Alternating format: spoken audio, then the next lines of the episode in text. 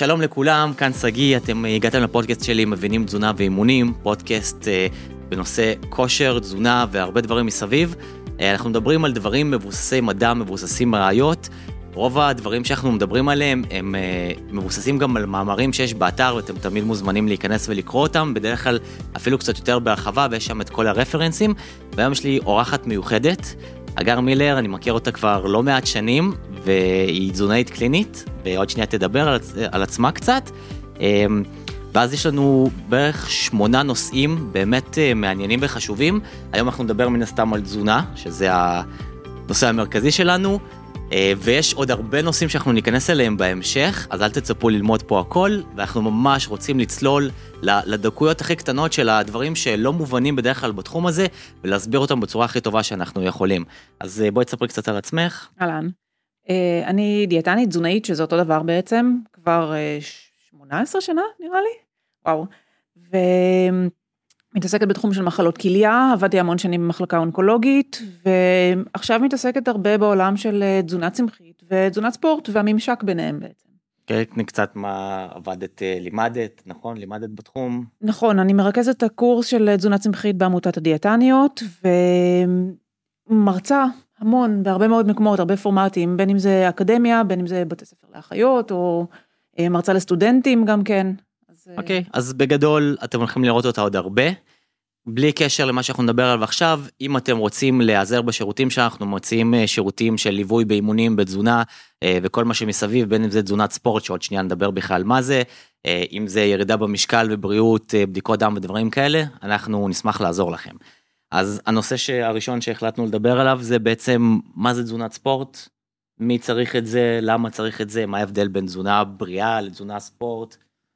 קודם כל אין דבר כזה תזונת ספורט. אה, יש דבר כזה תזונה ענפית, לכל ענף יש אה, מטרות שונות, לכל אתלט יש מטרות שונות.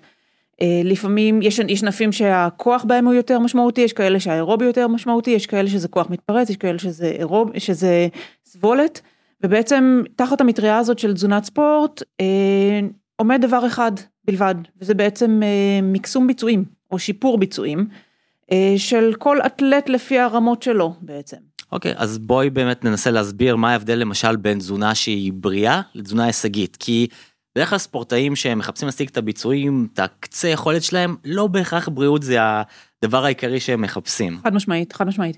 אמ, לצורך העניין כשאנחנו מדברים על אה, ספורט אסתטיקה למשל, כשאותו לקוח רוצה לעלות על במה עם אה, רמת אה, אחוז שומן הנמוך ביותר שהוא יכול להשיג. אקזוטי.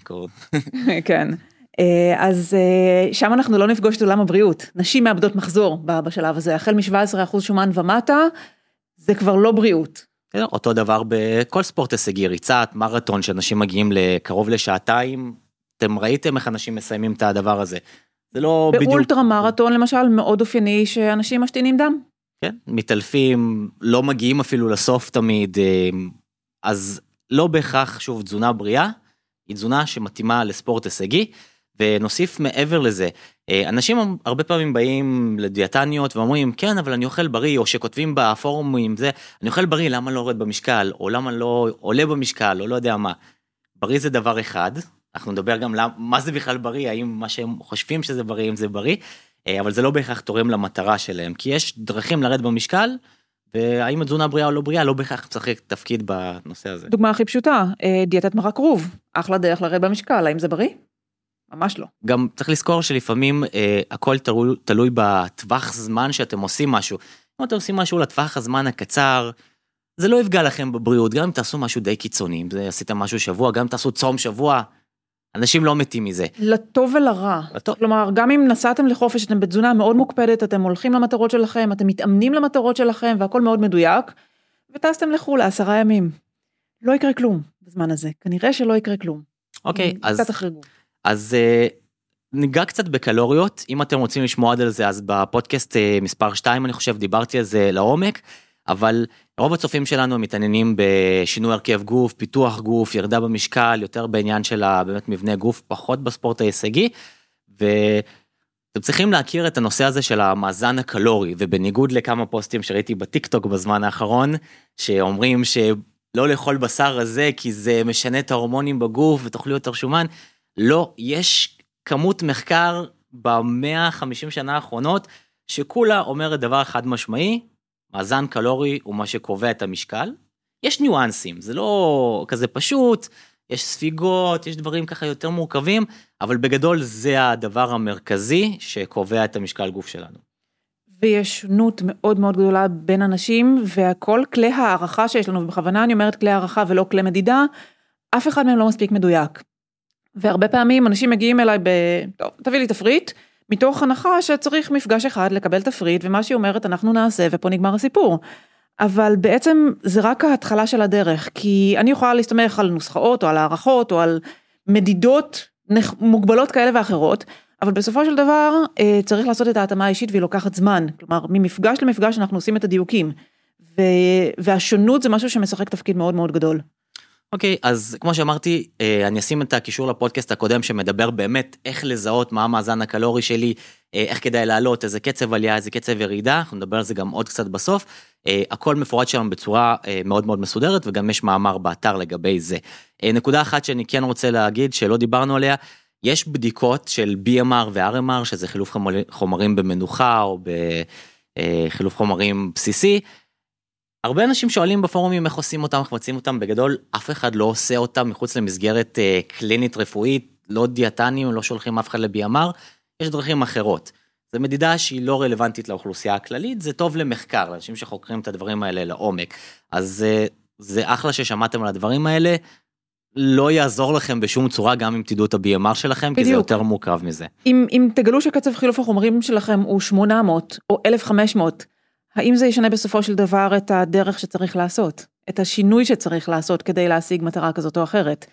כך או כך אנחנו נגיע לאותה מסקנה, אם צרכת 1,700 קלוריות ואתה צריך לרדת ל-1,500, או לרדת מתחת ל-700, מה שאגב לא סביר, לא הגיוני, זו דוגמה בלבד, אה, אז עדיין הדרך תצטרך להיות אותה דרך. אוקיי, okay, אז קצת חפרנו על דברים אה, כלליים שחשוב לדעת, ועכשיו נתחיל לדבר באמת על אה, נושאים ספציפיים וקצת מחקרים ובאמת מה המחקר אומר על כל נושא. והנושא הראשון שנדבר עליו זה הגבלת שעות אכילה. למה לעשות את זה, איזה גישות יש, אה, מה ההבדל בין הגבלת שעות אכילה לצום לסירוגין, ובואי תני קצת רקע על הדבר הזה. ולאיזו מטרה? כי בסופו של דבר, כל אסטרטגיה שאנחנו מקיימים צריך שיהיה לה איזושהי סיבה, איזושהי תכלית. אה, אם אני עושה את זה מסיבות בריאותיות, יש לי דבר אחד להגיד את זה, על זה, אם אני עושה את זה מסיבות אה, לשם ירידה במשקל, יש לי דברים אחרים להגיד על זה, אם אתה אה, אתלט כוח ויש לך מטרות אולי של גדילה, יש לי דברים אחרים להגיד על זה. אוקיי, okay, אז נתחיל רגע לבסס מה זה בכלל אומר. הגבלת שעות אכילה אומר שבמהלך היממה, נגיד 24 שעות, אנחנו קובעים שעות ספציפיות שבהן אנחנו אוכלים ושעות שבהן אנחנו לא אוכלים, מאוד מאוד קלאסי, 8 שעות אכילה, 16 שעות צום. מ-12 בצהריים עד 6-8 בערב, משהו כזה, 8 שעות אכילה, וכל השאר אה, צום. אז זה יכול להיות כל חלוקה אחרת שנראית לכם הגיונית.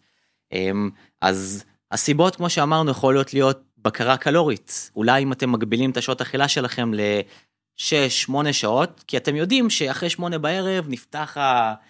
נפתח המזווה ואתם פשוט לא מסוגלים לשלוט בעצמכם, ועל ידי זה שמנטלית הגבלתם את עצמכם אחרי שמונה לא לאכול, פשוט אתם לא מתפתים לדברים האקסטרה האלה ש... שפוגעים לכם במטרה בסופו של דבר. שזה היתרון הכי גדול בעצם של השיטה. אה, בני אדם עובדים מאוד טוב בעולם של שחור ולבן. ברגע שאני קבעתי איזשהו חוק מאוד פשוט עד שמונה בערב, אין פה הרבה מקום ל... הכל מותר ואפשר לגוון והאפור לא טוב לנו. ברגע שקבעתי מהשעה הזאת והזאת עד השעה הזאת והזאת, אין פה הרבה מקום למשחק, נורא קל לנו פסיכולוגית להתמודד עם הדבר הזה, זה כמו כשרות.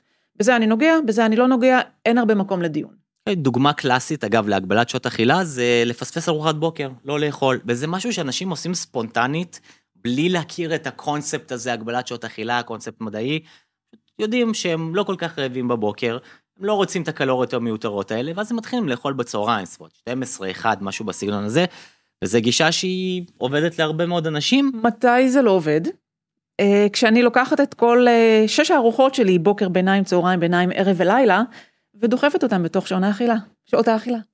אוקיי, okay, וחשוב אה, להגביר את השעות אכילה שיהיו הגיוניות לנו.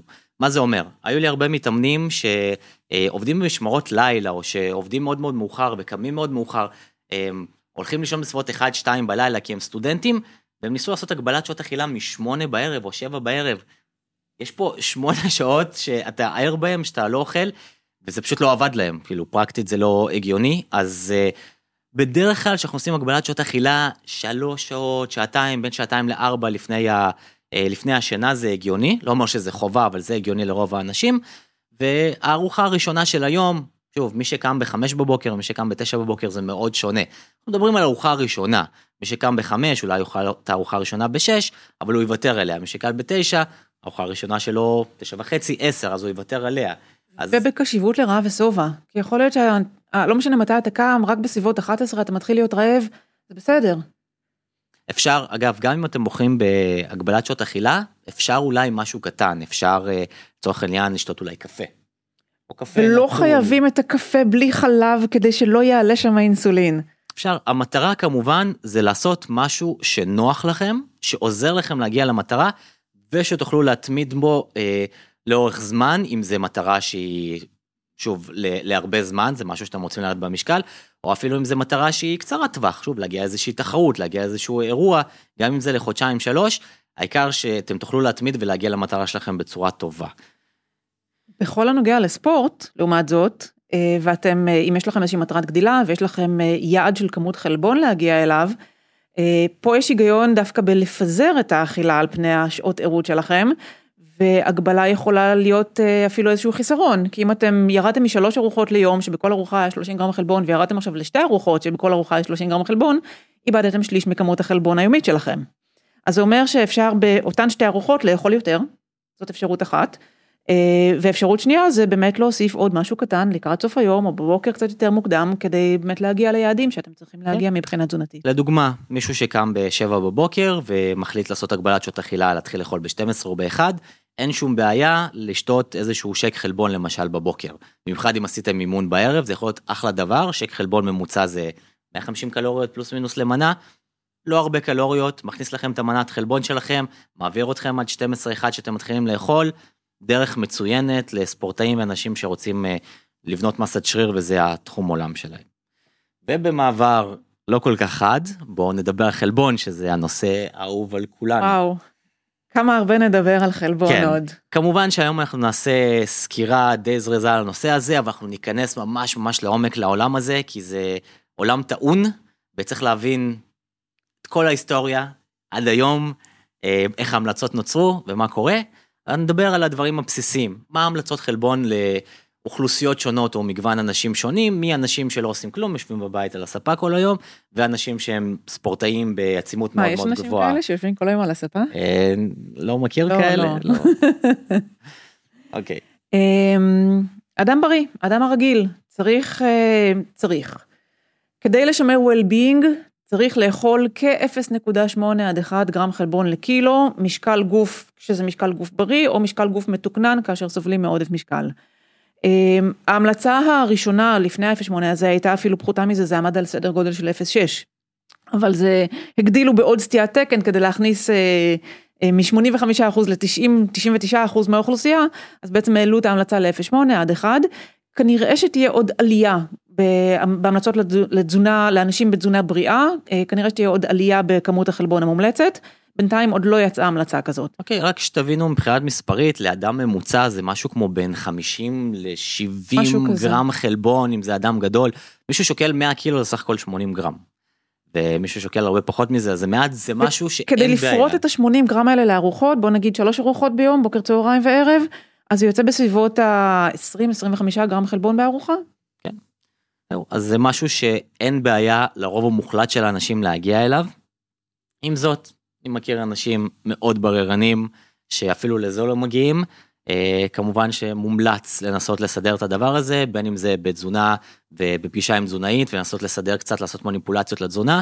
במקרה הפחות טוב הוא ללכת לתוספים, ולא כי אבקת חלבון היא לא טוב, אלא כי מפספסים ערכים אחרים אם פונים לאבקת חלבון. בהסתכלות על תזונה בריאה יש ערך מאוד חשוב פרט לרכיב עצמו, שזה אגב אחד הדברים שדופקים את המחקרי תזונה, אתה אף פעם לא מקבל רק רכיב. זה לא פרצטמול שאתה יכול לבדוק אותו ב-X מינונים. כשאני אוכלת גזר אני לא מקבלת רק סיבים תזונתיים או רק בטא קרוטן, אני מקבלת איזשהו מכלול. אה, וכש... אנחנו מדברים על חלבון, אנחנו רוצים באמת לקבל לא רק את החלבון מהאוכל, אנחנו רוצים את כל הערך הכולל שלו, את הסיבים התזונתיים שהוא נותן לנו, את הברזל שמגיע איתו, את העוד רכיבים שמגיעים עם האריזה, לטוב ולרע, לפעמים בא איתו גם כולסטרול. זה חלק, חלק מההסתכלות של מה זה תזונה בריאה. אוקיי, ספורטאים, זה הנושא שמעניין יותר אנשים. ואני מניח שכולם מכירים את ההמלצה הזאת של ה-1.6 עד 2.2 נשאיר אותה ביחד אפילו, כן. גרם לקילוגרם משקל גוף. המלצה אגב מעולה, אין לי איתה שום בעיה. אבל בואו ננסה רגע להבין מאיפה ההמלצה הזאת הגיעה. הגיעה לאיזושהי מטה אנליזה לפני כמה שנים, שעשתה מה עשו, מה עושים במטה אנליזה, לוקחים הרבה מחקרים, מחברים אותם, מוצאים מחקרים שנחשבים טובים, עושים עליהם איזשהו ניתוח סטטיסטי ומוצאים נתונים. וזה הנתונים שיצאו. אמ, מה שקורה שם זה שאם אנחנו מסתכלים על הנתונים האלה בצורה קצת אחרת ביחס למה שרוב האנשים ככה מצטטים, אנחנו רואים שההבדל למשל בין 1.3 או 1.4 גרם לקילוגרם משקל גוף לעומת 2.2 או 1.6 הוא מאוד מאוד קטן ברמה הסטטיסטית, זאת אומרת יש שם גודל אפקט מאוד קטן. אה, זה סדר גודל של בסביבות התוספת של החלבון מסבירה משהו כמו 12% מעלייה במסת שריר. וזה לטווח זמן הקצר, אנחנו כן. לא יודעים מה קורה בטווח של שנה, שנתיים, חמש, אה, אין לנו כרגע מידע ומחקרים על זה בכלל באף אה, נושא, אבל חשוב לזכור גם מהרמה של החלבון, הדבר העיקרי, הכי קריטי והכי משמעותי שיעזור לכם לעוד במסת שריר, זה האימונים. חד משמעית. האימונים מובילים את כל התהליך הזה. נורא, נורא עצוב לי להגיד, כי מגיעים אליי אנשים בתחילתו של תהליך, אה, רוצים תפריט למסה, לחיטוב, לכל מיני כאלה, ואני שואלת את השאלות המאוד ברורות, מה הספורט שלך? יוגה, מתי התחלת? לפני שבוע. ואני כזה, טוב, בוא נדבר קודם כל על תזונה נכונה, בוא נתחיל פה איזשהו משהו, איזשהו תהליך, כי, כי חבל. עכשיו, הרבה פעמים אנשים נופלים גם בשיחה, שיחה מגניבה, כי הם מגיעים עם איזשהם מטרות מאוד מאוד גדולות, כשבפועל, אה, ידידי, קודם כל, בשביל לייצר אה, מסת שריר צריך זמן, צריך התמדה. וצריך התמדה במקום הנכון. צריך אימוני כוח, צריך אימוני התנגדות. זה א' ב', ולצערי אף ספורט אחר לא עושה את זה. לא אירובי, ואז מגיעים מטרות כפולות, אני רוצה גם ירידה במשקל וגם חיטוב וגם לעלו במסה וגם... שנייה, בוא נבחר, בוא נבחר. אוקיי, okay, אז שוב, חובה שוב להדגיש את זה, אימוני התנגדות טובים, נכונים, מותאמים לכם, הם המסה הקריטית של מה שגורם לעלייה במסת שריר בגוף, זה נקרא מסל פרוטין סינתסיס, תהליך כזה, אה, ואימוני התנגדות הם אלה שמפעילים את זה, אגב, לתקופת זמן ארוכה, בדרך כלל 48 עד 72 שעות, אולי לפעמים יותר. לחלבון יש אפקט קטן שמוסיף לזה. כשלעצמו הוא לא יכול, הוא מוסיף משהו כמו, אם אנחנו מסתכלים, אה, משהו כמו בין 20 ל-25 אחוז, אבל זה כמובן משתנה מאדם לאדם. וזה, וזה בהגדרה של מהי תזונת ספורט, הרעיון הוא מקסום ביצועים, צריך ביצועים. קודם כל, כדי למקסם אותם. Okay. אוקיי. אז כסיכום לחלק הזה, אם אתם מתקשים מכל סיבה שהיא, והיו לי הרבה מתאמנים שפשוט סבלו להגיע ל-1.6 או יותר מזה חלבון, זה פשוט היה סבל בלתי, בלתי מוגזם בשבילם, שהם לא יכלו בכלל לעשות את זה. הנפיחות בבטן, הקושי של ההתארגנות, אני לא מספיק, זה לא מסתדר לי מהעבודה, פה אני יוצא עם חברים ואני לא משיג מספיק חלבון, ואיך אני מצליח, ופה עם הילד, ואני צריך לצאת לגינה, ו... אלף ואחד דברים. אז גם אם אתם יורדים קצת מתחת ל-1.6 הזה, 1.3, 1.4, שתדעו, על פי הספרות, על פי המחקר, אתם מקבלים את החלק המוחלט של היתרונות. לא תראו הבדל משמעותי בעלייה שלכם במסת שריר. אם אתם רוצים שוב למקסם, כדאי להיות בטווח היותר גבוה. אבל ש... אתם לא תאבדו יותר מדי, ולא יותר מדי, אני מדבר על באמת אחוזים בודדים לטווח זמן הקצר. כמו שאמרתי, הטווח זמן האחרון אנחנו לא יודעים מה קורה. אמ, וזה יהיה לכם הרבה יותר נוח, הרבה יותר טוב, ש... אתם תתמידו כשהרעיון הוא, הוא בעצם מאוד פשוט, אנחנו רוצים לייצר סביבה אנבולית לזמן ארוך. לייצר סביבה אנבולית דורשת קודם כל איזושהי דרישה מהשריר, בעצם לספוח את הערכים האלה, את החלבון, את הרכיבי תזונה, בשביל זה צריך לגרות אותו, בשביל זה צריך את האימוני כוח. בצד השני צריך באמת את, ה, את החשיפה הכרונית גם לתזונה. העניין הוא שהחשיפה הכרונית הזאת היא לא חייבת להיות אפילו יומיומית. אנחנו מדברים על, על יכולת, עם, עם אימון כוח אה, מאפשר את המסל פרוטאין סינתזיס למשך 48 שעות אחרי, אז אם יום אחד אכלת קצת פחות ויום אחד אכלת קצת יותר, זה הגיוני, זה סביר, זה בסדר, אז לא חייבים אה, לקום בחמש בבוקר כדי להספיק את הארוחה לפני העבודה, אה, כי זה כל כך פוגע לך באיכות החיים לעשות את זה. ובצד השני יש לנו גם את העניין הזה של better than yesterday. אכלתם איקס חלבון, הערכתם את כמות החלבון שאתם אוכלים, אתם רוצים להשתפר? קצת יותר. גם אם זה קצת יותר, גם אם זה 15 גרם חלבון יותר מקודם, כנראה שזה יעשה לכם טוב. אוקיי, okay, אז בנגיעה קטנה לגבי כל מה שקשור למסה חיטוב, מאזן קלורי, אמ, לקלוריות שאתם אוכלים, יש אפקט אנבולי משמעותי, הרבה יותר חשוב מחלבון. אתם יכולים לאכול חלבון מפה עד הודעה חדשה, אם אתם לא נמצאים אה, במאזן הקלורי הנכון, זה לא יעזור בשום צורה. אני אתן דוגמה, אם אתם אנשים מאוד מאוד רזים, ואתם אפילו מתאמנים די קשה, אם אתם לא מייצרים מאזן קלורי חיובי בשביל לעלות במשקל, בשביל לייצר מסגרת, בשביל שהמסת שריר תיבנה עליה במרכאות, לא יעזור שום דבר. תאכלו גם 300 גרם חלבון כל יום. קודם כל יש את האימונים, סלאש מאזן קלורי, שהם מאוד uh, צריכים להיות ביחד. חלבון תורם לתהליך הזה במידה הרבה יותר מועטה, uh, וזה הבסיס. עכשיו, לאנשים שהם ספורטאים ברמה יותר גבוהה, או ספורטאים של אה, פיתוח גוף ורוצים להגיע לחיטוב אקזוטי, באמת לרמה של חיטוב תחרותי ודברים כאלה, אז יש לנו מחקרים בודדים בנושא של אריק הלמס בעיקר, ושם באמת מדברים על אה, כמויות חלבון יותר גבוהות, משהו כמו 3.1 גרם לקילוגרם משקל גוף, שזה המון, וזה במקביל לצריכה קלורית מאוד מאוד נמוכה. למה זה מתקבל? כי זה תקופת זמן קצרה. זה לא משהו שבריא, זה לא משהו שכדאי לעשות לאורך זמן, זה חודשיים, שלוש, עד שאנחנו מגיעים לתחרות, ואז עושים איזושהי חזרה לשגרה שלנו. ויותר מזה, אתם מתאמנים ותיקים, אתם יודעים מה אתם עושים, זאת לא הפעם הראשונה שלכם בתהליך, עדיין לא צריך להרוג זבובים פצצות אטום. לפעמים באמת מספיק לעשות את ה... את ה קצת יותר שיתאים לאורך החיים שלכם. וזה, וזה עושה הבדל מאוד מאוד גדול ברמת היכולת להחזיק תהליך לטווח ארוך. כי כשאת, כשאנחנו מתגייסים על שני גרם חלבון לקילו, כש, שבאמת אין סיבה לעשות את זה, אמ, אנחנו נשרפים, נשחקים, כי זה הרבה עבודה, זה הרבה עבודה במטבח, זה הרבה מאוד קניות, זה הרבה התארגנות, זה הורג ספונטניות, זה הורג אה, יחסים חברתיים, כי אתה מתעסק עם הדבר הזה בצורה די אינטנסיבית, ולא משקיע בתחומים אחרים בחיים שלך. אה, כשבמקביל אתה באמת יכול לאכול קצת יותר, או באמת לשים לב למאזן קלורי, ו, ולסגור את העניין הרבה יותר בזול מבחינה רגשית גם. אוקיי, אז חלבון אפשר לדבר עליו עוד המון. אנחנו נסגור את הנושא הזה במיתוס הרווח והידוע לכולם. עודף חלבון, הכליות שלכם אומרות ביי ביי וסוגרות סוגרות סיפור וזהו, ונגמר. מה אנחנו יודעים על זה? נכון להיום, אה, בתור דיאטנית נפרולוגיה, אה, והדגש הוא בבריאים ובבריאים בלבד.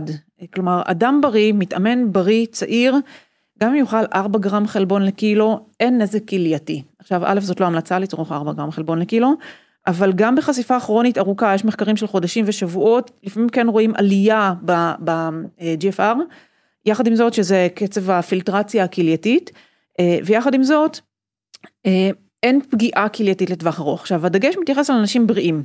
אם יש לך יתר לחץ דם והוא מאוזן עם טיפול תרופתי, אתה לא נקרא בן אדם בריא, אתה בן אדם שסובל מיתר לחץ דם.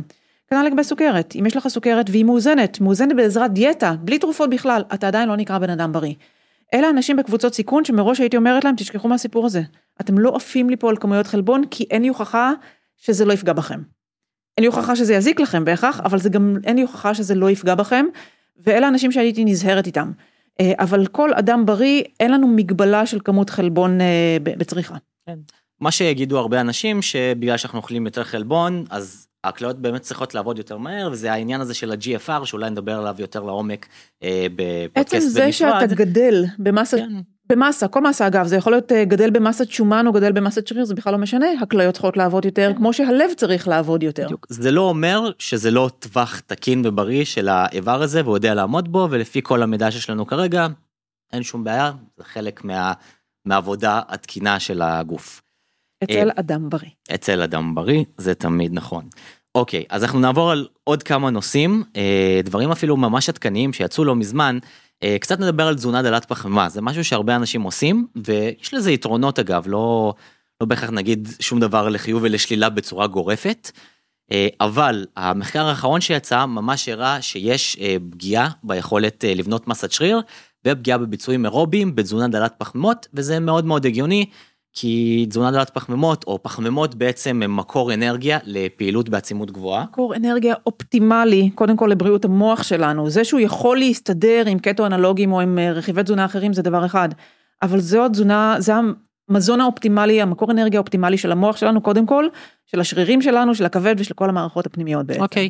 וחשוב להגיד פה, זה לא שאתם לא יכולים לבנות מסת שריר, זה לא שאתם לא יכולים להיות ספורטאים ברמה מאוד גבוהה, גם אם תזונה יחסית דלה בפחמות. אתם יכולים, אבל כנראה שאתם לא תוכלו למצות את רוב הפוטנציאל שלכם, ואתם צריכים לדעת האם זה משהו ש... האם אתם נמצאים במקום הזה? האם אתם מחפשים לזכות בזהב? האם אתם מחפשים למצות את כל גרם של יכולת שהגוף שלכם מסוגל יש, לתת? יש יתרון בתזונה דלת פחמימה אה, בשני היבטים. קודם כל זה אותו עיקרון של שחור לבן שהזכרנו אותו קודם. ברגע שאתה אומר אני נוגע בפחמה, אני לא נוגע בפחמה, זה עושה לך איזשהו סדר בראש אה, של מותר ואסור, וזה עולם שקל לנו לחיות בו ברמה הפסיכולוגית.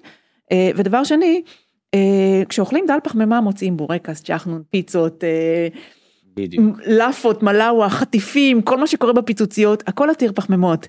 וזה יתרון נורא גדול, כי זה אומר לי, בעצם כשאני אומרת דל פחמימה, זה יכול להיות, בוא נקרא לזה פשוט בלי אוכל מעובד, או בדיוק. בלי ג'אנק. מה שקורה כשאנחנו מורידים את כל הדברים האלה, אה, זה לא שיש שם רק פחמימות, זה פשוט מזונות שהם דחוסים ועתירי קלוריות, כי בכל לחמניה כזאת ובכל ג'חנון כזה, יש גם כמויות לא מוגבלות של שמן. ולחמניה ממוצעת, מי שלא יודע, זה סביבות ה-300 קלוריות, 250-300 אולי אפילו יותר. ברגע שאמרנו, טוב, אני לא נוגע בלחמניה הזאת, אז חסכתי שתי לחמניות, חסכתי כמעט 600 קלוריות ביום, שבמקומם אני מקווה שהלכתי לאכול משהו קצת אה, יותר בריא, יותר אה, דל בקלוריות, יותר נראה לי מזין שנעשה מבחינה פרק אחרת. שלם על לחמניות ופיתות, ו- אה, ונציג פה פרוסות ונדבר על זה. בטח, ננתח הכל בפחמימה ופחמימה. אה, אז זה מה שתכירו, בגדול אפשר, יש יתרונות לתזונה דלת פחמות לטווח הקצר וגם לארוך. אנחנו לא נכנסים לבדיוק מה ההגדרה של דל פחמות, כמה פחמות זה, כי יש כל מיני תת חלוקות, קטוגנית, דלת פחמימה מכל מיני סוגים, אבל רק שתכירו את העניין הזה. עכשיו, אה, הנושא הבא שאנחנו רוצים לדבר עליו זה נושא שהרבה אנשים נלחצים ממנו, וזה אה, בדיקות דם אצל אנשים שמתאמנים או צורכים תוספים. וזו שאלה שעולה כל הזמן, הלכתי לרופא, עשיתי בדיקת דם, הקריאטנין שלי בשמיים, או ה-GFR שלי, או כל דבר אחר. אז אנחנו רוצים לעשות סדר בנושא הזה. קודם כל תכתבו, 48 שעות לא להתאמן לפני בדיקת דם. זה יפחית את הסיכון להטיות, זה דבר ראשון. קודם כל תכירו, אה, אנשים שמתאמנים, יש להם פרופיל בדיקות דם שונה מאנשים שלא מתאמנים, חד משמעית, בהרבה סוגים, אנחנו עוד שנייה נדבר בדיוק על הנקודות הספציפיות האלה, אבל כן, אם אתם יודעים שאתם יכולים לעשות בדיקת דם, לא כדאי לעשות אימון עצים מאוד ערב לפני הבדיקות דם, משהו בסגנון הזה. אה, המלצה אפילו מעבר לזה, תתייעצו אולי עם הרופא, כי לא ברור, אולי הוא רוצה משהו ספציפי בבדיקות דם, אולי הדיאטנית שלכם רוצה איזושהי בדיקה ספציפית בבדיקות דם, שיכולה להיות מושפעת מזה, אז כדאי להתייעץ, כ... כ- כזהירות מונעת, אז כדאי לא להתאמן 48 שעות. אמ, הליכה זה בסדר.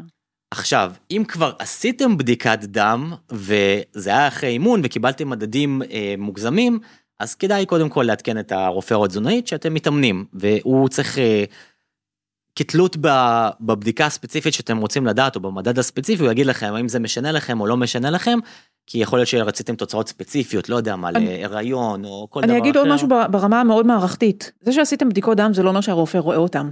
תקבעו פגישה עם הרופא אחרי התוצאות של הבדיקות דם, ותדברו איתו עליהם. כן, לא רק על המדדים שיש בכל האתרים של הקופות בדיוק. חולים, שאם נפלתם שתי נקודות מחוץ למדד, לפ, לפעמים רופאים רואים דברים אחרת מאיתנו ו, וימצאו חריגויות איפה שאנחנו לא נראה אותם, או ימצאו נורמליות במקומות שנראים לנו מאוד מאוד חריגים.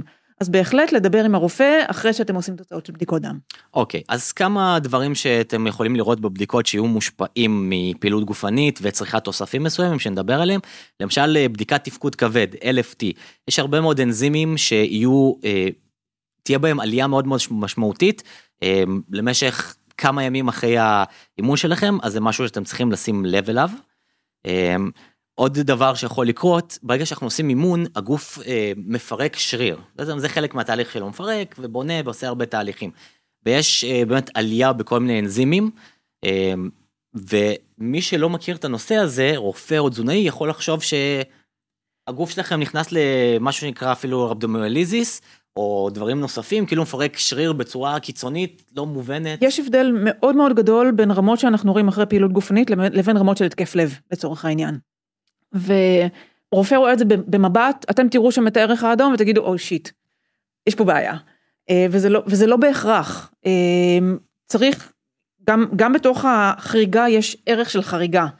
אה, וכל ערך יכול לייצג לנו משהו אחר, זה עבודה של רופאים. אוקיי, okay, עוד, uh, עוד מדד שאתם יכולים לראות בו עלייה משמעותית זה קריאטין קינז, שהוא אנזים שפועל על קריאטין כדי לפרק קריאטין פוספט. Um, לא ניכנס רגע למה זה בדיוק, אבל זה קשור לבאמת הפקת אנרגיה בגוף שלנו לצורך הפעילות או לצורך חיים.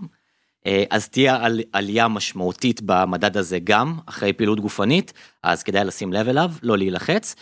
עוד מדד זה קריאטנין, שיש הרבה גורמים שיכולים לגרום לעלייה שלו, וזה גם... Uh, פעילות גופנית וגם צריכה של קרטין, אם אתם לוקחים תוסף קרטין, אפילו אם לא התאמנתם יומיים לפני או שלוש לפני. גם צריכה גבוהה של חלבון יכולה להשפיע. עכשיו, יותר מזה, מסת שריר גבוהה משפיעה לנו, גורמת לקריאטין, אה, אה, קריאטינין באופן קבוע להיות גבוה יותר. אחד הדברים שאנחנו מסתכלים עליו זה דינמיקה של קריאטינין. אם אני רואה עלייה מ-0.8 ל-0.9 ל-1, זה מבחינתי כבר סיבה ללכת לרופא. אבל אם אני רואה 1, 1, 1, 1, 1, 1, 1 יציב, וזה מטופל עם מסת שריר גבוהה, אז זה כנראה מה שמסביר את התוצאות האלה. אז יש שוב הבדל מאוד מאוד גדול בין בדיקה נקודתית לבין להסתכל על תמונה מלאה. אוקיי, okay. אמ, ועוד כמה דברים שיכולים להעלות את הרמות של ה...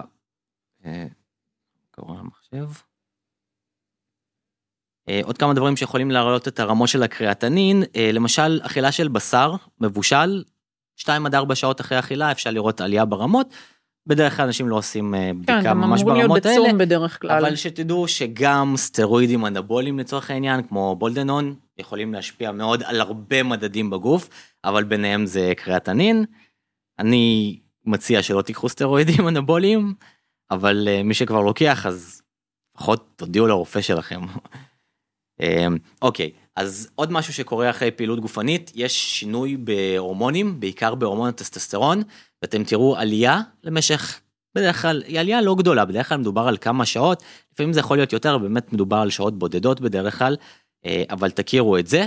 ומי ששואל האם יש לטסטסטרון הזה השפעה על העלייה שלי במסת שריר, לא, זה עלייה נקודתית והיא לא, אין לה איזושהי השפעה מיוחדת מעבר לזה שעשיתי את האימון וכמובן יש את כל ה... באופן כללי כל מה שקורה בטווח של דקות או שעות ולפעמים אפילו ימים לא ישפיע.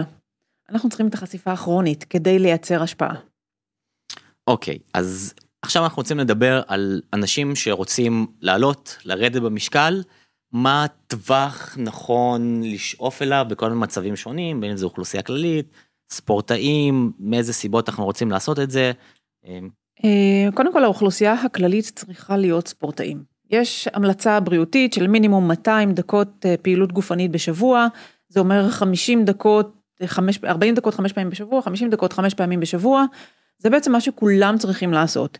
תשאלו רגע איזה ספורט, אז התשובה לדעתי צריכה להיות ספורט שאתם נהנים ממנו וזה שאתם מתמידים בו, אה, וכל השאר זה בונוס, אבל אה, כשאנחנו מדברים באופן קצת יותר ספציפי על, על ירידה במשקל, כדי לייצר ירידה אפקטיבית במשקל, אנחנו צריכים שיתקיימו כמה תנאים. אז קודם כל בשביל ירידה אפקטיבית במשקל, אנחנו רוצים בעצם לשמר מסת שריר ולמנוע גריעה של מסת שריר שקורית תמיד, בכל תהליך של ירידה במשקל. כל בן אדם שנכנס לתהליך של ירידה במשקל, בערך רבע מהמשקל שהוא יורד זה מסת שריר. עכשיו זה לא נשמע הרבה, אבל אם אני יורדת עשרה קילו, שזה גם ירידה סבירה בסך הכל, אה, אני בהכרח מאבדת שתיים וחצי קילו מסת שריר. והשתיים וחצי קילו מסת שריר האלה הם מאוד מאוד יקרים. קודם כל כי לנשים יש מסת שריר נמוכה יותר, ובכל ירידה כזו במשקל אני מאבדת רבע ממשקל הגוף שלי, מה, מה, מהמסת השריר בתהליך הירידה במשקל. אה, מי שמתאמן יודע כמה קשה להעלות את האחד קילו הזה.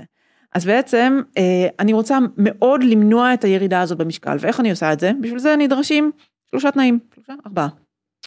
הראשון זה קצב ירידה איטי, וזה בעצם מה, מה ששגיא פותח את, ה, את השיחה איתו. אה, קצב ירידה איטי, זה צריך להיות, שוב, זה תלוי בהרבה מאוד גורמים, זה תלוי גם במסת הגוף ההתחלתית שלי, אבל אה, ירידה של עד כחצי קילו בשבוע, זה קצב ירידה שצריך להיות סביר. יש אנשים שירדו יותר, יש אנשים שירדו פחות, יש אנשים שירדו הרבה יותר בהתחלה. מאבדים הרבה מאוד נוזלים בתהליך בהתחלה, מאבדים אה, מאגרי גליקוגן שמחזיקים עליהם נוזלים בהתחלה, מאבדים הרבה מאוד תוכן מעי. יש לנו מטר וחצי של אה, מעי גס ותשעה מטר של מעי דק, וליטרלי אפשר להחזיק שם הרבה מאוד חרא. מותר חופשי, לא, אה, לא מצונזר. אז, אה, אז, אז כשאני מתחילה איזשהו תהליך של ירידה במשקל ופתאום כזה אני קמה nice and flat יש סיכוי שבכלל שכל שני קילו הראשונים שאיבדתי זה בכלל תוכן שהיה שם במעי ו, וכרגע אני לא מכניסה עוד אוכל אז הוא באופן יחסי מצטמצם. אז אמרנו שדבר ראשון אנחנו רוצים קצב ירידה איטי. דבר שני בשביל למנוע אה, עיבוד של מסת שריר או להאט את עיבוד מסת שריר והפחתה שלו כי אנחנו לא באמת מצליחים למנוע אימוני כוח אימוני התנגדות. זה תנאי הכרחי. אז עם כל הכבוד לריצה שרוצים לקדם את הירידה במשקל, אז עושים יותר אירובי ופילאטיס וכל התרגילי עיצוב חיטוב למיניהם, אימון התנגדות זאת הדרך שלנו להאט ולהפחית את האובדן מסת שריר שהוא פועל יוצא של הירידה במשקל. אה, והדבר השלישי זה צריכה של מספיק חלבון. והמספיק חלבון מדבר על אותו חלבון של ערכים של ספורטאים, של ה-1.2 עד 2.2, כל אחד לפי הרמות והצרכים וה, והרמה האנרגטית שנדרשת לו גם כן, כי לפעמים נגזרות אחד של השני. אז אלה השלושה תנאים בשביל לייצר ירידה אפקטיבית שתגרום לנו לאבד כמה שפחות אה, מסת שריר בתהליך של ירידה במשקל. אוקיי, okay, אז בוא ניתן כמה דוגמאות באמת. אני אתן ככה, יש אחוזים כלליים שהם בעיקר מיועדים לחבר'ה שמנסים לבנות מסת שריר, שזה קצב עלייה, אם אנחנו מחפשים לבנות מסת שריר, בערך רבע אחוז עד חצי אחוז בשבוע, מי ששוקל 100 קילו, אז בערך 250 גרם בשבוע, וירידה בערך בין חצי אחוז לאחד אחוז בשבוע ב... כשמנסים לרדת במשקל. עכשיו, בוא נחלק את זה לאוכלוסיות. אדם שהוא בעודף משקל 30 אחוז, נגיד ומעלה, פלוס מינוס, הוא יכול לרדת בצורה משמעותית יותר מזה, אה, בלי איזושהי פגיעה משמעותית ב... במסת השריר שלו בהכרח, או פגיעה בבריאות שלו. למה? כי יש לו הרבה מה לרדת. ויכול להיות שאתם תראו באמת בהתחלה צניחה די משמעותית במשקל בגלל כל מה שדיברנו עליו ואז זה יתחיל להאט. וזה השלב של התסכול אבל תזכרו שזה חלק תקין ובהתחלה יורדים יחסית מהר שזה מצוין. וזה אגב מה שהרבה גורואים של כושר משתמשים בתזונות דלות פחמימות או דברים כאלה בשביל לעשות ירידה אה, משמעותית בהתחלה כי אנחנו מאבדים הרבה נוזלים הרבה פחמימות הרבה דברים כאלה. אה, שאין עם זה משהו רע בהכרח אבל צריך להבין מה קורה שם ולפעמים אנשים כזה סוג של עובדים עליכם בעיניים אומרים הנה ירדת עכשיו חמש קילו בשבוע אבל זה לא ימשיך ככה, זה אחלה, כל אחד אני, יודע לעשות את זה. אני תמיד אומרת שהתהליך מתחיל חודש אחרי תחילת התהליך. כי בחודש הראשון, קודם כל המוטיבציה מאוד מאוד גבוהה, וההתגייסות מאוד גבוהה, והיכולות שלנו, דברו איתי כשאתם שחוקים ועייפים. שם התהליך האמיתי קורה. כן.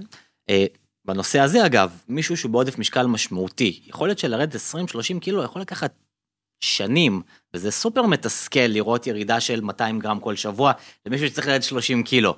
אז במקרים האלה ירידה יותר מהירה, יש לנו מחקרים שמראים את זה, אה, משמרת בצורה הרבה יותר טובה את המוטיבציה. אה, עכשיו, יש לזה תנאי. התנאי הוא שאותו בן אדם לומד מה הוא עושה ומבין מה הוא עושה בזמן הזה, ולא עושה את זה בצורה עיוורת כדיאטת קראש ויו-יו, כי אז אם הוא לא למד כלום בתהליך הוא יעלה בצורה, בדיוק באותה צורה כמו שהוא ירד, למעלה. אבל אם הוא עושה את זה, צריך את זה בצורה טובה, הוא מבין מה האוכל, הוא לומד תזונה, הוא לא מבין את הבסיס של מאזן קלורי, ודברים כאלו הוא יכול לרדת הרבה יותר מהר מקצב הזה של החצי אחוז או רבע אחוז לומד בשבוע. לומד את הטריגרים שלו, לומד את החסמים שלו, את האתגרים, את ה... איך עוקפים את החסמים ואת האתגרים האלה, כי, כי זאת העבודה האמיתית בסופו של דבר. זה לא מתחיל ונגמר במספרים, זה, זה מתחיל ונגמר ביכולת שלנו להחזיק תהליך לטווח ארוך. כן. ואם אנחנו מדברים על אנשים שמתאמנים והמטרה שלהם למקסם או עלייה במסת שריר או שימור מסת שריר בזמן ירידה במשקל, אז זה הטווחים שאמרתי, בדרך כלל עלייה בין רבע אחוז לחצי אחוז בשבוע. למה זה מוגבל לזה? כי אנחנו יודעים שיש כמות מוגבלת של שריר שאנחנו יכולים לעלות בשבוע. אה, כמובן משתנה מאדם לאדם, אבל זה איזשהו כלל אצבע ככה ראשוני. ולירידה. ואלה מספרים שאגב מדברים על גברים, כי נשים יכולת העלייה במשקל היא, כלומר, היכולת עלייה במסת שריר קיימת, אגב, בדיוק כמו לגברים, אבל הנקודת התחלה שלנו נמוכה יותר. ולכן הציפיות לעלייה במשקל במסת שריר אה, תהיינה גם כן נמוכות יותר. הן קורות. Okay, אוקיי, וירידה אז בערך אה, חצי עד אחד אחוז בשבוע. אה, שוב, זו ירידה קצת יותר מתונה שעוזרת לשמר מסת שריר בצורה יותר יעילה. לגבי הנושא הזה, אנשים שמתאמנים יחסית מתחילים, קל להם מאוד לעלות מסת שריר גם בתהליך של ירידה במשקל. אלה הם במשקל מאוד נמוך, בטווח הנמוך של ה-BMI, אה, ששם מאוד קשה לעלות מסת שריר ולרדת ב- ביחד, וזה טעות שהרבה אנשים עושים. אבל אם אתם קצת בעודף משקל, בטווח העליון יותר של ה-BMI, ואתם לא מאומנים במיוחד, אתם יכולים די בקלות להתאמן בצורה טובה, לרדת במשקל ולעלות במסת שריר, זה נקרא שינוי הרכב גוף, או body recomposition, אה, זה יכול לקרות, זה לא בהכרח יקרה, אבל זה משהו שהוא מאוד נפוץ, זה לא משהו שקורה בטעות או משהו בסגנון הזה, זה משהו שאפשר לעשות בצורה מאוד מאוד מאוד טובה. פרט לאוכלוסייה הזאת, אנשים שהם יותר מאומנים, פה אנחנו נכנסים לסיפור שהוא קצת שונה, ואז צריך כן לייצר או פלוס קלורי או גירעון קלורי כדי להניע לכיוון של אחד כן. מהתהליכים. באמת, אפשר גם במקרים מסוימים, גם אנשים מאומנים לעשות שינוי הרכב גוף, זה תהליך לא כל כך כיפי, לא כל כך נוח, צריך להיות מאוד מאוד מדויקים. מדויק. והקצב עלייה הרבה פעמים לא שווה את העבודה, ובדרך כלל אנחנו רוצים לעשות באמת את החלוקה הזאת של מסה וחיטוב, ובדיוק הנושא הזה אנחנו עוברים אליו עכשיו. אז יש לנו מסה, אמ, יש לנו שני סוגי מסה עיקריים ככה שמדברים עליהם ב... אני לא אוהבת את בסלנג. זה. אני לא אוהבת את זה. זה. זה לקוח מעולם של ספורט תחרותי, של ספורט אסתטיקה ובמות, קודם כל. כל הנושא של מסה וחיטוב. רוב האנשים רוצים להשיג גיינטיין. You gain and you maintain. אתה רוצה להיות חתיך גם כשמזמינים אותך לבוא ניסע לחמי טבריה, להוריד חולצה גם בחורף. אז כל הנושא של מסה וחיטוב צריך להינתן בפרופורציות, לא כולנו ספורטאים תחרותיים לבמות. רובנו רוצים פשוט להיות, להיראות טוב ולהרגיש טוב. אוקיי, okay, אז בואי באמת נפרט על המושגים האלה, כמובן שוב mass או mass gain זה בא מעולם של התחרות של ה body building מארצות הברית, משנות ה-60-70, ארנולד וכל ה era הזאת. והיה מאוד מאוד נפוץ בתקופה ההיא לעשות משהו שנקרא מסה מלוכלכת. זאת אומרת, אתה עולה במשקל כמה שאתה יכול, אוגר כמה שיותר מסת, מסת שומן, אה, אבל תוך כדי אתה אוגר גם מסת שריר. שפועל יוצא מזה שאתה מתאמן כמו משוגע, כדי לנצל את הפלוס הקלורי לעלות כמה שיותר מסת שריר, ואז מתחיל הכיף. Okay. אוקיי. עכשיו, הגישה הזאת בעשור האחרון בערך היא קצת ירדה, קצת אפילו הרבה בקרב ה... אמ, האוכלוסייה המבוססת מדע, למה? כי אנחנו יודעים שגם אם אנחנו עולים בכמות מטורפת של שומן, כנראה שאין לנו איזשהו יתרון אה, פיזיולוגי להעלות יותר מסת שריר בשיטה הזאת. יותר מזה, יש, מח, יש מחקרים הוא... גם שמראים שיש, אה, אמ, שמסת שומן גבוהה פוגעת בהיפרטרופיה, זה דבר ראשון. ודבר שני, יש מחקרים שמראים שאנשים שחווים שינויים, אותם דיאטות יו-יו למיניהם, אה, נוטים יותר להתקפי לב. כן, אז יש לזה הרבה חסרונות, בדרך כלל מי שעושה מסה מלוכלכת הוא גם עושה אותה על בסיס תזונה שהיא יותר מעובדת ופחות בריאה, לא בהכרח, אבל הרבה פעמים זה מה שהוא קורה. לרוב אני לא ממליץ על מסה מלוכלכת, לרוב המוחלט של האנשים, אה, שוב, חוץ מהמקרי קצה האלה של הספורטאים שרוצים למצות כל פוטנציאל ספציפי, אז הם יכולים לעשות מה שהם רוצים, מה שהם חושבים שעובד להם, אה, לא מומלץ בדרך כלל. למה? כי גם ברגע שסיימנו תהליך של מסה מלוכלכת, עלינו המון במשקל, לפעמים זה 15-20 קילו ומעלה. אני לא מדבר על מישהו שהתחיל מתת תזונה והגיע למשקל תקין, אלא מישהו שעבר את המשקל הבריא שלו. 80 ל-100. והתהליך ירידה אחרי זה הוא מאוד מאוד קשה ומורכב. לרדת חזרה את ה-30, 30 פלוס קילו האלה, אה, זה מאוד מאתגר, ולא, הרבה פעמים לא שווה את זה, כי גם אם בנית קצת יותר מסת שריר בתהליך הזה, אתה גם כנראה מאבד את, ה, את התוספת הזאת שקיבלת בזכות המסה המלוכלכת. כי ככל שהמשקל הגוף שלך יותר נמוך, אתה יכול לצבור, להחזיק פחות שריר עליו. צריך גם להיכנס לתהליך ירידה ארוך יותר במשקל. אוקיי, okay, אז מה שאנחנו ממליצים לרוב האנשים זה או מסה נקייה או body recomposition. מסה נקייה אומר שאנחנו עושים בדיוק מה שאמרנו קודם, עלייה מאוד מבוקרת במשקל, בערך חצי אחוז, אה, רבע אחוז עד חצי אחוז בשבוע, פלוס מינוס, ואז יש לנו את המסת שריר שאנחנו עולים עם צבירה יחסית מתונה של שומן, תמיד תהיה גם צבירה של שומן, אלא אם כן במקרים מאוד מאוד חריגים של גנטיקה של אחד למיליון, ששם אנשים אוכלים ואוכלים ופשוט מעלים מסת, רק מסת שריר, להם שומן. החיסרון של השיטה הזאת זה שאתה צריך א' להיות מאוד מדויק. כי כשאנחנו מדברים פה על תוספת של 100, 200, 300 קלוריות מעל, ה, אה, מעל הצריכה היומית שלך, מעל המאזן האנרגטי שלך, אתה צריך קודם כל להיות מדויק בהערכת המאזן האנרגטי שלך, ואז דבר שני זה להעריך נכון את התוספת הזאת. וזה לא מתאים לכל האנשים להיות מדויקים בכזאת רמה. כן, זה, זה בדיוק יותר לאנשים שבאמת עם ה mindset של אני עכשיו החיים שלי מסתובבים סביבה בעיקר לבנות מסת שריר ואולי עוד כמה דברים כמו לישון ולאכול. אז אנחנו ממליצים בדרך כלל על, על המסה הנקייה הזאת יותר, תהליך הרבה יותר, אה, הרבה יותר מתון, הרבה יותר קל אחרי זה לעשות את החיטוב, וממש רואים את התוצאות של הבניית של המסת שריר, או אם אתם נמצאים במשקל תקין, 20% שומן, 18% שומן, 22% שומן, אין צורך בהכרח לעשות עלייה במשקל, אפשר לשמר את המשקל ולעשות שינוי הרכב גוף, כלומר גם לרדת בשומן תוך כדי ולא במסת שריר. למה זה קורה? ככל שאני בונה שריר, וזה אפשרי, כשאני באחוז שומן סביר, אה, זה נקרא זמינות אנרגטית, ואנחנו נדבר על זה בפודקאסט נוסף, כי זה דורש אה, נושא, דיון משלו, כל הנושא הזה, אז זה אפשרי, עד שמגיעים למצב שפשוט נתקעים ולא מצליחים ללמוד, ואז אנחנו צריכים להחליט האם הגענו למצב שאנחנו מרוצים מהמסת שריר שעלינו, ואז עושים איזשהו חיתובון קטן אולי, ואם אנחנו לא מרוצים אז אולי כן שווה לעשות מסה, אבל זה הכל תלוי בבן אדם, איך הוא מרגיש עם עצמו, מה הוא רוצה להשיג, אם זו אוכלוסיית ספורטאים הם ילכו כנראה לכיוון הלמקסם את התוצאות, אם זו אוכלוסייה יותר כללית לצורך הבריאות, אז יכול להיות שהם ישמרו את עצמם והם יותר מרוצים מאחוז שומן קצת יותר גבוה ראוי לציין שתהליכים עדינים לוקחים יותר זמן. באופן כללי, כגודל השינוי כך גודל התוצאות, וברגע שאנחנו מדברים על ריקומפוזיישן, אנחנו מדברים על, על עלייה במסת שריר שזה תהליך איטי כשלעצמו ובמקביל ירידה באחוז השומן, זה לא משהו שרואים לא תוך שבוע, לא שבועיים, לא חודש ולא חודשיים. זה פרקי זמן שהם בפער הרבה יותר ארוכים, כי השינויים הם מאוד עדינים וגם קל לסטות מהם. אז לקחת בחשבון שנכנסים פה לתהליך שהוא אורח חיים בעצם, וזה אולי הדבר שהכי חשוב לקחת מזה. אוקיי, okay, תודה לכולם. אם יש לכם שאלות ואתם רוצים uh, ככה דברים שדיברנו עליהם ואולי אתם רוצים שנרחיב ספציפית על נקודות מסוימות, אתם מוזמנים, uh, קודם כל באתר יש uh, כתובת מייל שאפשר לשלוח לה שאלות ואנחנו נשמח לענות עליהם. מי שצופה ביוטיוב כמובן מוזמן לכתוב בתגובות למטה, אם יש נושא ספציפי שאתם רוצים שנרחיב ונדבר עליו, ומי ששומע בספוטיפיי או אפל פודקאסט או כל הדברים האלה, אז uh, תהנו.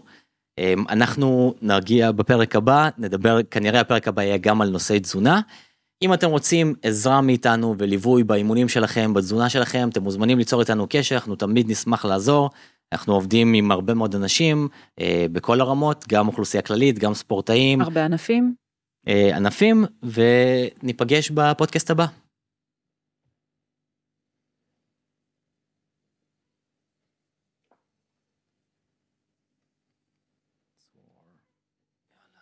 יואו, אתה מדבר מהר. חייבת להתאים את הקצב הזה. קל לי לדבר מהר, קשה לי